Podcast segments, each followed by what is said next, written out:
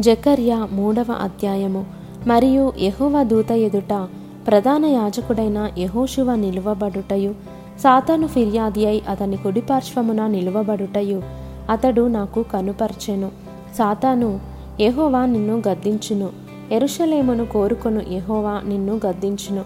ఇతడు అగ్నిలో నుండి తీసిన కొరవి వలనే ఉన్నాడు గదా అని యహోవా దూత సాతానుతో అనెను. యహోశువ మలిన వస్త్రములు ధరించినవాడై దూత సముఖములో నిలువబడి ఉండగా దూత దగ్గర నిలిచిన్న వారిని పిలిచి ఇతని మైలబట్టలు తీసివేయుడని ఆజ్ఞాపించి నేను నీ దోషమును పరిహరించి ప్రశస్తమైన వస్త్రములతో నిన్ను అలంకరించుచున్నాను అని సెలవిచ్చెను. అతని తల మీద తెల్లని పాగా పెట్టించుడని నేను మనవి చేయగా వారు అతని తల మీద తెల్లని పాగా పెట్టి వస్త్రములతో అతనిని అలంకరించిరి. యహోవ దూత దగ్గర నిలుచుండెను. అప్పుడు యహోవదూత యహోశువాకు ఈలాగూ ఆజ్ఞ ఇచ్చెను.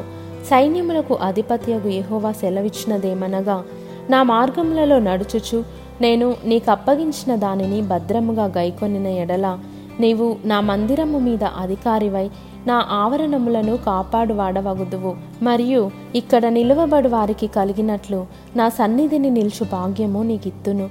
ప్రధాన యాజకుడవైన యహోశువా నీ ఎదుట కూర్చుండు నీ సహకారులు సూచనలుగా ఉన్నారు.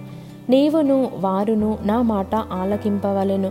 ఏదనగా చిగురు అను నా సేవకుని నేను రప్పింపబోవుచున్నాను.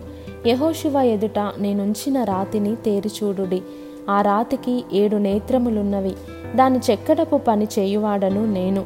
ఇదే సైన్యములకు అధిపత్యగు యహోవా వాక్కు. మరియు ఒక దినములోగానే నేను ఈ దేశము యొక్క దోషమును పరిహరింతును. ఆ దినమున ద్రాక్ష చెట్ల క్రిందను అంజురపు చెట్ల క్రిందను కూర్చుండుటకు మీరందరూ ఒకరినొకరు పిలుచుకొని పోవుదురు. ఇదే సైన్యములకు అధిపత్యగు యహోవా వాక్కు.